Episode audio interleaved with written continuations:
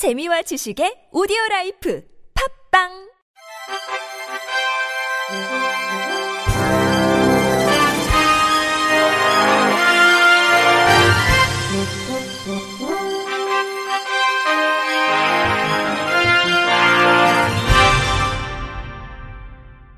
청취자 여러분 안녕하십니까? 1월 21일 목요일 KBRC 뉴스입니다. 수도권 소재 건물의 주차장 차량 진출 입로의 일부의 보도가 끊기고 점자 블록이 없어 시각장애인의 사고 위험이 높은 것으로 조사됐습니다. 한국소비자원이 수도권 소재 건물의 주차장 차량 진출입로 100개소를 조사한 결과 조사 대상 100곳 중 25개소의 차량 진출입로는 보도가 끊겼고 100개소 중 57개소엔 점자 블록이 설치되어 있지 않은 것으로 드러났습니다.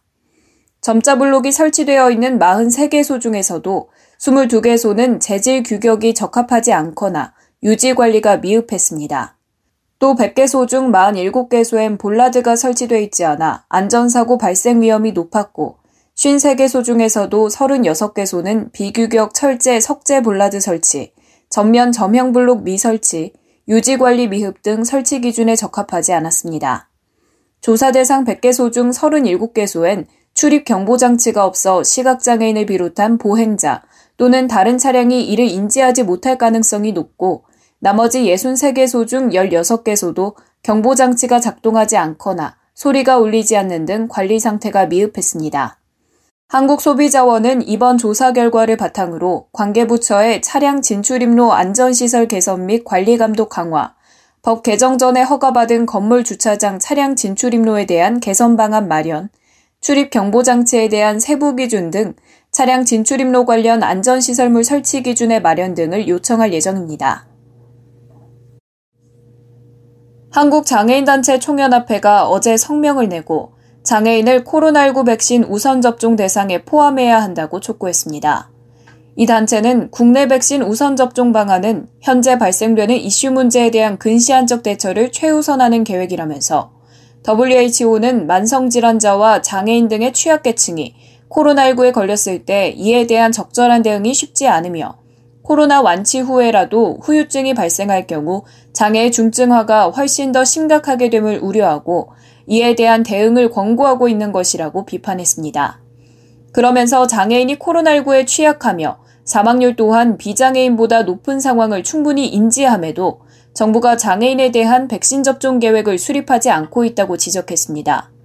마지막으로 청와대와 보건복지부, 중앙방역대책본부, 질병관리청은 장애인을 백신 우선 접종 대상에 포함하고 이에 대한 구체적인 실현 방안을 마련하라면서 중증장애와 내부장애를 특히 우선 접종하고 순차적인 장애 유형별 특성별 접종 계획을 조속히 마련하라고 목소리를 높였습니다.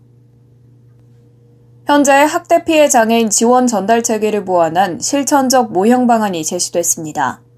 장애우 권익문제연구소가 어제 개최한 학대 피해 장애인 지원을 위한 실천적 모형 구축 방안 토론회에서 피해 장애인 지원센터 조주희 센터장은 실천적 모형으로 옹호기관과 피해 장애인 쉼터의 기능을 확대한 통합형, 피해 장애인 쉼터 기능을 강화한 쉼터 강화형, 별도의 학대 피해 장애인 지원 사업을 운영하는 전문 지원 사업형, 쉼터와 피해장애인 지원센터를 결합해 주거 서비스를 제공하는 전문 지원 기관형을 제시했습니다. 토론회 좌장을 맡은 성공회대학교 사회복지학과 김용득 교수는 피해장애인 지원책의 네 가지 실천 모형 제시가 이번 사업의 핵심적 성과라며 서울은 의료와 후견, 신탁, 경기 경북은 주거와 긴급 지원 등 지역마다 피해 장애인에게 지원하는 유형이 다른데 지역적인 특성에 맞춰 각 모형이 적용되면 바람직할 것이라고 평가했습니다. 공익인권법재단 염형국 변호사는 학대 피해 장애인 지원에 있어 공공과 민간 유탁은 각 장단점이 있다며 학대 조사는 민간에 주로 하되 공공이 강제력 발동 등에 있어 보조 역할을 하고 사후 지원과 자원 연계는 공공이 주로 하되 민간이 민간 자원 연계 등 보조 역할을 하는 것이 바람직하다고 제시했습니다. 서울특별시 발달장애인 지원센터 이복실 센터장은 학대 피해 장애인의 대다수는 발달장애인으로 이들의 학대 관련 지원 사례를 중심으로 살펴보면 주거 지원은 가장 필요로 하며 오랜 사회적 단절로 관계 형성을 어려워한다는 점, 피해 장애인의 경우 공통적으로 건강 상태가 매우 좋지 않다고 한계점을 소개했습니다. 이어 피해 장애인의 평범한 일상을 유지하기 위해선 장기적인 지원 가능한 시스템, 피해 장애인을 지원하는 인력의 전문성, 지역사회 내 유관기관과의 결합 등이 통합적으로 지원되어야 한다고 제언했습니다. 국립장애인도서관이 오늘부터 국내 거주 시각장애인 100명을 대상으로 영어권 자료를 무료로 이용할 수 있는 북쉐어 온라인 도서관 회원을 선착순 모집합니다. 북쉐어 온라인 도서관은 일반 인쇄물을 읽을 수 없는 시각장애인을 위해 미국 비영리 단체 베네테크가 운영하는 온라인 도서관으로 인문, 사회과학, 자연과학 등 전 주제에 걸쳐 영어권 자료를 음성 도서, 점자 도서, 큰 글자 도서 등으로 지원하며 95만여 종을 콘텐츠로 이용할 수 있습니다. 신청 방법은 국립장애인 도서관 누리집에서 관련 서류를 내려받아 작성한 후 우편, 전자우편, 팩스 등으로 제출하면 됩니다. 앞서 국립장애인 도서관은 지난 2012년부터 지금까지 650여 명의 시각장애인을 지원했습니다. 울산광역시 장애인총연합회가 어제 시청 프레스센터에서 기자회견을 갖고 중증 장애인에게 폭언한 장애인 콜택시 운전사를 비호하며 징계위를 방해하는 노조를 규탄했습니다.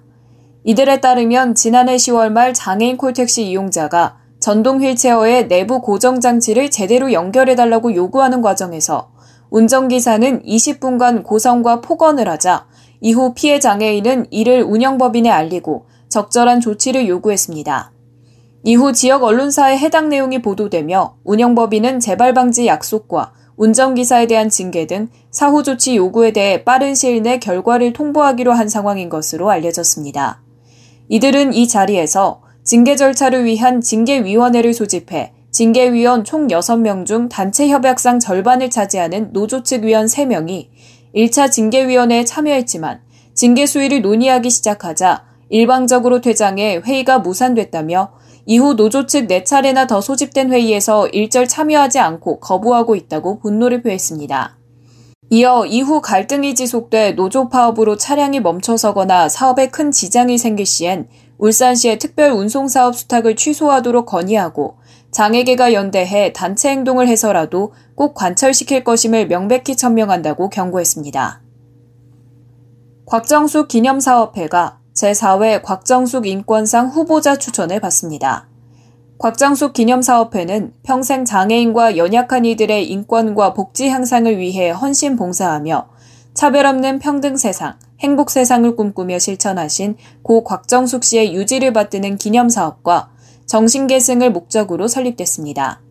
추천 대상은 장애인의 인권 향상과 복지 증진을 위한 활동의 공로가 큰 개인 및 단체입니다.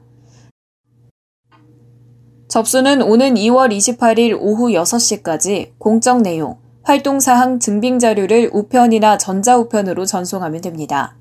시상식은 3월 19일이며 상패와 상금 100만 원을 수여할 예정입니다. 끝으로 날씨입니다.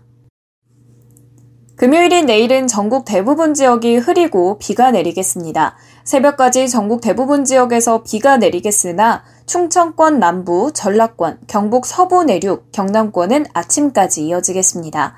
경기 북부와 강원 내륙엔 눈이 내리는 곳도 있겠습니다. 예상 강수량은 21일부터 22일 아침까지 충남, 전라, 경남, 제주에서 5에서 20mm입니다. 수도권과 강원 내륙, 충북, 경북 내륙엔 5mm 안팎의 비가 예보되어 있습니다. 강원 산지엔 20일 새벽까지 1에서 5cm의 눈이 내릴 전망입니다.